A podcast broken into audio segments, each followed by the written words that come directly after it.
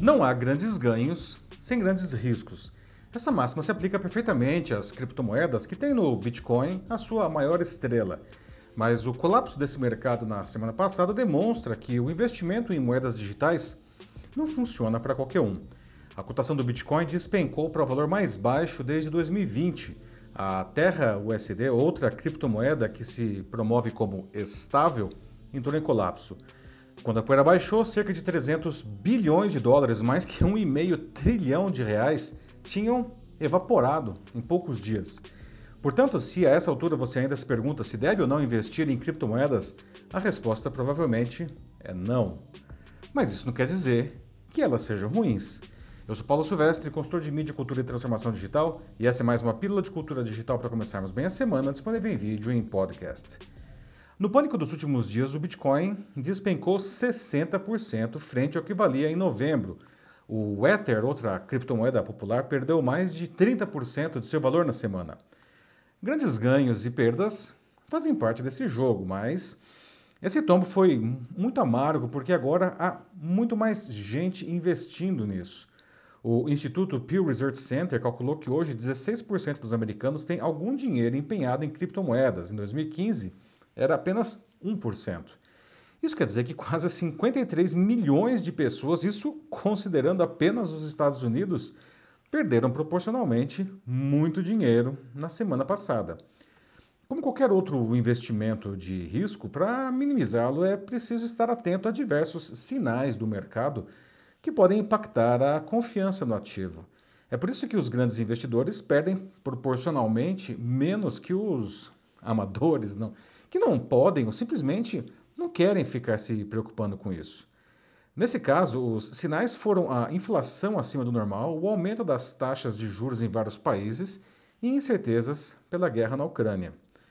Tudo isso fez investidores tirarem dinheiro de investimentos de risco, como ações na bolsa, não, e, e correr para aqueles que são mais seguros.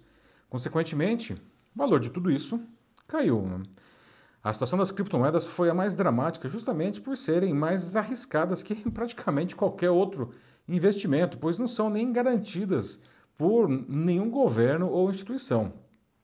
Para entender melhor esses fatores de risco, não, ah, eles provocaram uma espécie de efeito dominó no ecossistema das criptomoedas.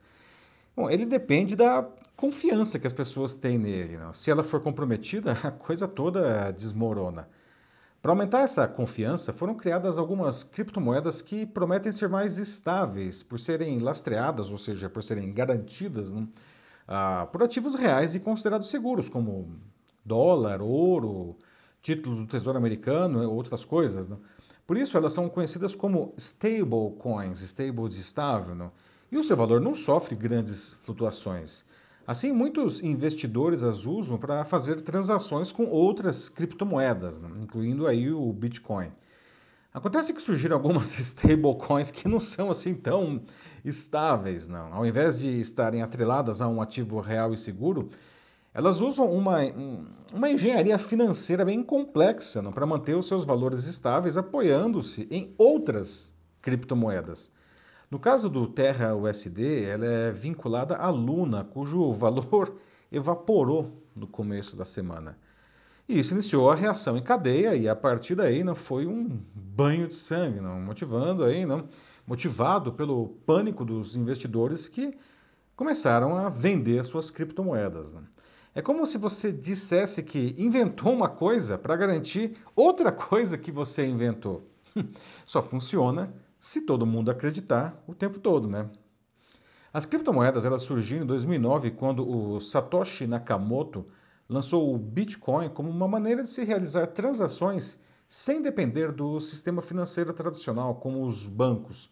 Ao invés disso, todas as transações seriam garantidas por uma tecnologia chamada blockchain, que é uma espécie de livro-razão digital que é replicado em milhares de computadores, praticamente à prova de fraudes. Né?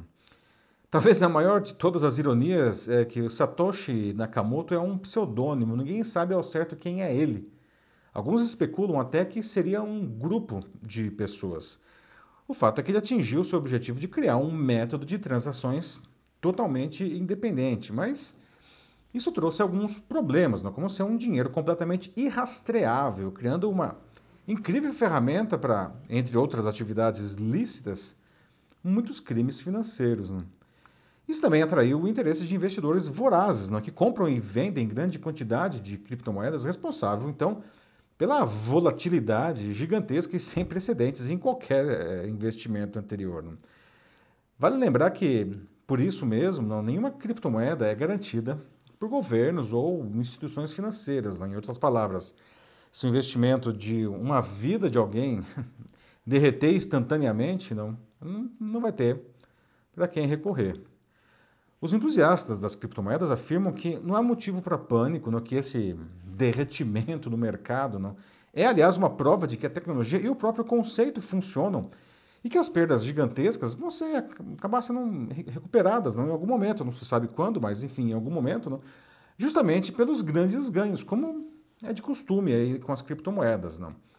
Já os críticos aproveitaram para reforçar que os bancos centrais precisam, de alguma maneira, criar regras para regular as transações não, em criptomoedas para proteger os investidores, principalmente aí os pequenos, não, e o próprio sistema financeiro, porque Imagina, qualquer país entraria em colapso se as pessoas deixassem de acreditar no dinheiro do país não, e passassem a operar apenas com criptomoedas. Já pensaram nisso? Com tudo isso, não digo que as criptomoedas sejam um mau negócio, tá? Não, não entendam isso. Da mesma forma, não estou sugerindo que ninguém deva investir nelas ou mesmo usá-las até como meio de pagamento. Nada disso, tá? Meu ponto aqui é que, para a imensa maioria da população, são necessárias informação e uma ajuda capacitada e ética para se investir em criptomoedas. Não? Sem isso, para essas pessoas, não seria como, sei lá, passar da piscininha infantil para o surf mais radical do planeta, achando que lá, isso acrescentaria só um pouco mais de emoção ao que se estava acostumado. Não, não há salva-vidas nesse mercado. É isso aí, meus amigos. Aliás, você investe ou pensa em investir em criptomoedas? Não?